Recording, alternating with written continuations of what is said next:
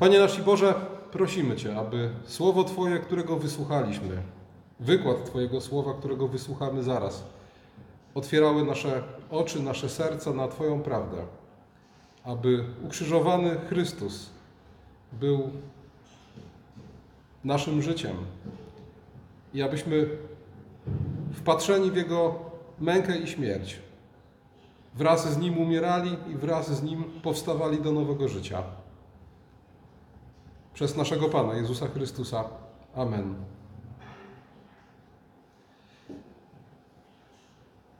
W Ewangelii Jana w dziewiętnastym rozdziale, w dwudziestym piątym wersecie czytamy, że pod krzyżem Jezusa stały matka Jego i siostra matki Jego, Maria, żona Kleofasa i Maria Magdalena. Z dwudziestego szóstego wersetu dowiadujemy się, że oprócz tych trzech kobiet pod krzyżem stał uczeń, którego Jezus miłował. A zatem kto stał pod krzyżem? Kto wytrwał przy Jezusie do samego końca? Trzy kobiety i jeden młodzieniec. Jan, który jako autor czwartej Ewangelii ukrywa swoją tożsamość pod określeniem uczeń, którego Pan miłował. A zatem trzy kobiety i najmłodszy z apostołów. Może nie chłopiec, ale młodzieniec. A kogo zabrakło? Zabrakło na przykład Jakuba, który był bratem Jana, który nie tak dawno, zresztą razem z Janem, próbował zarezerwować dla siebie miejsce obok Jezusa w Królestwie Bożym. Jak prawdziwy mężczyzna oczywiście korzystał z pomocy mamy przy tym. Przy tej okazji obaj, i Jakub, i Jan, deklarowali, że są gotowi na wszystko. Są gotowi wypić ten kielich, który ma pić Jezus, i są gotowi być ochrzczeni tym chrztem, którym Jezus ma zostać ochrzczony. A zatem Jakuba zabrakło. Zabrakło też Piotra, który w Ewangelii Łukasza w dwudziestym drugim rozdziale, trzydziestym trzecim wersecie mówi: Panie, jestem gotów iść z Tobą do więzienia, a nawet na śmierć. W Ewangelii Mateusza w dwudziestym szóstym rozdziale czytamy, że Jezus po ostatniej wieczerzy mówi do swoich uczniów: Wy wszyscy zwątpicie we mnie tej nocy.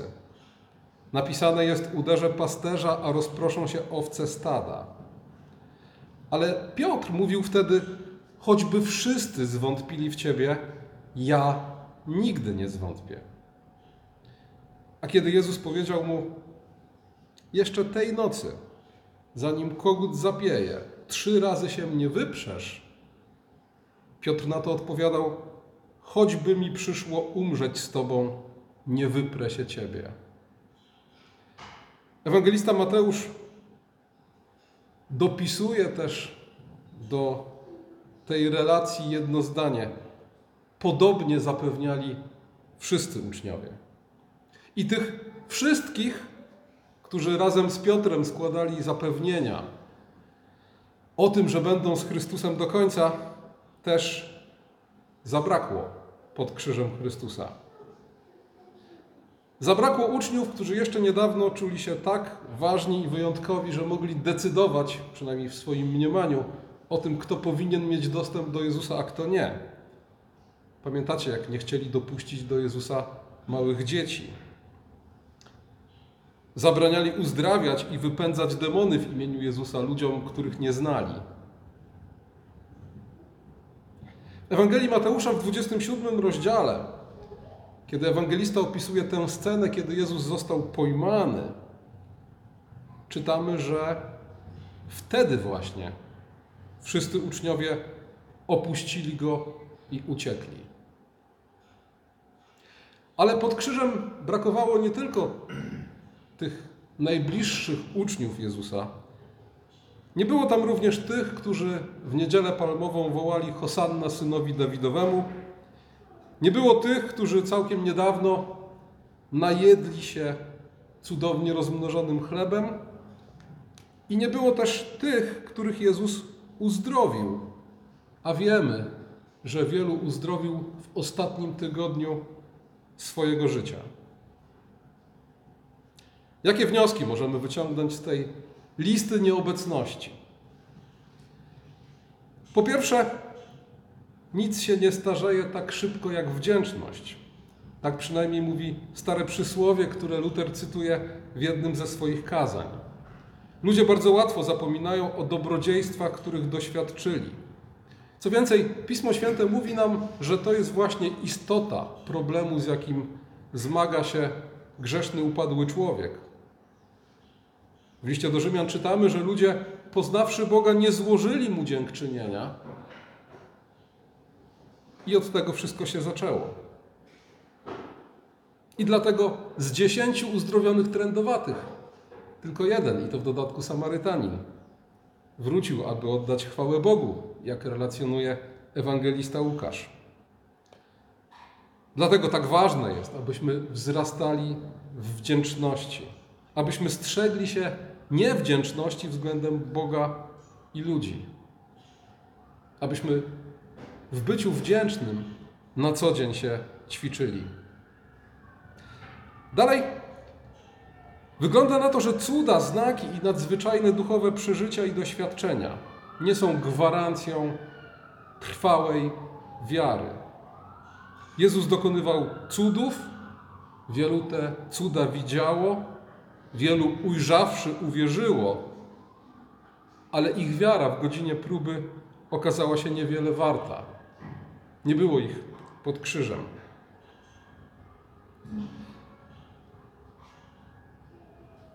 Wygląda też na to, że świętą rację ma Dawid, który w Psalmie trzydziestym w wersecie siódmym pisał tak: zbyt pewny siebie byłem, mówiąc, nigdy się nie zachwieje. Jego syn Salomon pisał, że pycha przychodzi przed upadkiem. Dlatego nie bądźmy zbyt pewni siebie i nie miejmy o sobie zbyt wysokiego mniemania. Dawno temu oglądałem jedną z ekranizacji Quo Vadis Henryka Sienkiewicza i pamiętam scenę potajemnego spotkania chrześcijan, podczas którego przemawia apostoł Piotr i ze łzami wspomina, jak to zaparł się Chrystusa. Myślę sobie, że tak rzeczywiście mogło być. Takie spotkanie rzeczywiście mogło się odbyć, a być może wielokrotnie podczas różnego rodzaju spotkań Piotr ze łzami w oczach wspominał, jak to zaparł się Jezusa. Myślę, że do końca życia Piotr wspominał ze smutkiem, żalem i wstydem ten epizod, ten hańbiący epizod zdrady, której się dopuścił. I ilekroć wspominał o tym, zapewne pamiętał również o własnej arogancji, głupocie i całkowicie bezpodstawnej pewności siebie, które tak szybko zostały ośmieszone. Bo chwilę wcześniej mówił: Panie, jestem gotów iść z Tobą do więzienia, a nawet na śmierć. Choćby wszyscy zwątpili, ja nigdy. Ewangelista Jan też zresztą odnotowuje, że im, że w momencie, kiedy Jezus powtarzał, wszyscy mnie opuścicie, Jezus, Piotr tym bardziej zapewniał go, że nigdy to się nie stanie. To, co stało się z uczniami, których zabrakło pod krzyżem, to, że uciekli i zostawili swojego mistrza samego, nie powinno nas dziwić.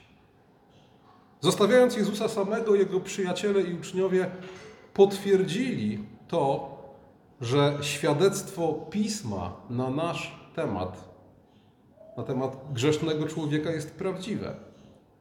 W liście do Rzymian w trzecim rozdziale od dziesiątego wersetu czytamy: nie ma ani jednego sprawiedliwego, nie ma kto by rozumiał, nie, by, nie ma kto by szukał Boga. Wszyscy zboczyli, razem stali się nieużytecznymi, nie masz kto by czynił dobrze, nie ma ani jednego.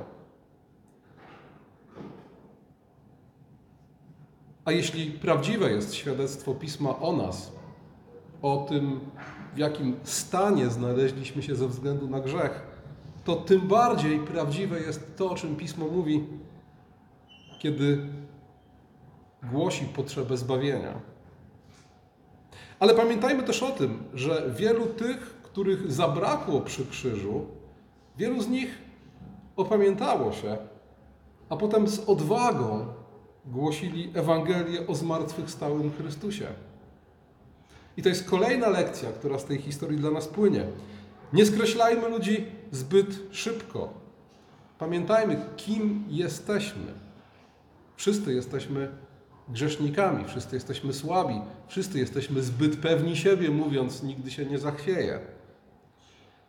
Każdy z uczniów Jezusa, spośród tych, którzy uciekli i zostawili Jezusa samego, każdy z nich musiał swój upadek, swoją porażkę przeżyć. Co by się stało, gdyby ktoś w momencie najgłębszej rozpaczy powiedział Piotrowi, że nie ma dla niego żadnej nadziei? Myślę, że by mu to nie pomogło. Dlatego nie skreślajmy ludzi zbyt szybko, a wtedy, kiedy rozpaczają z powodu własnych grzechów, bądźmy dla nich raczej zwiastunami dobrej nowiny niż oskarżycielami. Oskarżycielem braci nazwany jest w Piśmie Świętym szatan. Jan i Jakub mówili Jezusowi tak, jesteśmy gotowi. Jesteśmy gotowi wypić ten kielich, który Ty masz wypić, być ochrzczeni tym chrztem, którym Ty masz być ochrzczony. Inni apostołowie też zapewniali, że są gotowi na wszystko. Większość z nich zawiodła, ale kiedy spojrzymy na koniec życia każdego z nich, nie mamy o tym, co prawda, świadectwa w Piśmie Świętym, ale świadectwa historyków Kościoła potwierdzają, że tylko Jan umarł śmiercią naturalną. A więc ci, którzy w chwili próby zawiedli i zostawili Jezusa samego, ostatecznie nie tylko nawrócili się, ale zostali ochrzczeni chrztem, którym był ochrzczony Jezus. Wypili kielich, który wypił Jezus. Kiedy zawiedli, Bóg ich nie zostawił i nie skreślił, a we właściwym czasie złożyli dobre świadectwo, ukończyli bieg, zachowali wiarę i otrzymali koronę chwały. Wielokrotnie w Piśmie Świętym, zwłaszcza w Ewangelii Mateusza i również w opisie męki pańskiej, na przykład w dwudziestym siódmym rozdziale, pięćdziesiątym szóstym wersecie, czytamy, że to wszystko, co się działo, działo się po to, aby się wypełniło Pismo. I o tym też musimy pamiętać. To oczywiście nie usprawiedliwia grzechu i tchórzostwa uczniów, ale w Bożej opatrzności, w swojej mądrości Bóg sprawił, że nie tylko zbrodnia Piłata i żydowskich przywódców, ale także tchórzostwo i niewdzięczność uczniów złożyły się na to dzieło, którego Chrystus dokonał na krzyżu. Również to stało się po to, aby się wypełniło Pismo. Tak miało być. Jezus miał umrzeć opuszczony przez uczniów i przyjaciół. Umrzeć za tych, którzy Go opuścili, ale też za tych, którzy stali pod krzyżem. Jednych zbyt surowo nie potępiajmy, a drugich nie idealizujmy. Wszyscy zgrzeszyli, za wszystkich umarł i wszystkich odkupił. Kiedy Jezus umierał, widział, kto stoi pod krzyżem. W związku z powyższym wiedział, jak wielu Go opuściło. A jednak zwróćcie uwagę na to, że w tych słowach, które Jezus wypowiada na krzyżu, ten wątek się nie pojawia. Jezus nie pyta, czemu mnie opuściliście, czemu mnie opuścili, ale pyta, Boże mój Boże, czemuś mnie opuścił? To z kolei pokazuje nam, że być opuszczonym przez ludzi w takiej chwili jest oczywiście trudnym, bolesnym i dramatycznym doświadczeniem, ale najgorsze, czego Chrystus doświadczył na krzyżu, to oddzielenie od Boga. Wiemy, że w jakimś sensie ono się naprawdę dokonało. I tajemnicę tego apostoł Paweł przedstawia nam w drugim liście do Koryntian, w piątym rozdziale, w dwudziestym pierwszym wersecie, pisząc: On, który, on, czyli Bóg, tego, który nie znał grzechu, za nas uczynił grzechem, abyśmy w nim stali się sprawiedliwością Bożą. W ten sposób apostoł Paweł mówi nam, że Jezus na krzyżu stał się grzechem. Cały grzech na Niego został złożony i stając się grzechem, został w jakimś sensie oddzielony od Ojca. I nie ma wątpliwości, że to było znacznie gorsze od najgorszej zdrady, jakiej mogli się dopuścić Jego uczniowie i przyjaciele. Bycie opuszczonym przez ludzi jest trudnym, bolesnym i dramatycznym doświadczeniem, ale oddzielenie od Boga jest czymś po stokroć gorszym, a właśnie od tego, od oddzielenia od Boga na wieczność, uratował nas Chrystus, umierając za nas na krzyżu.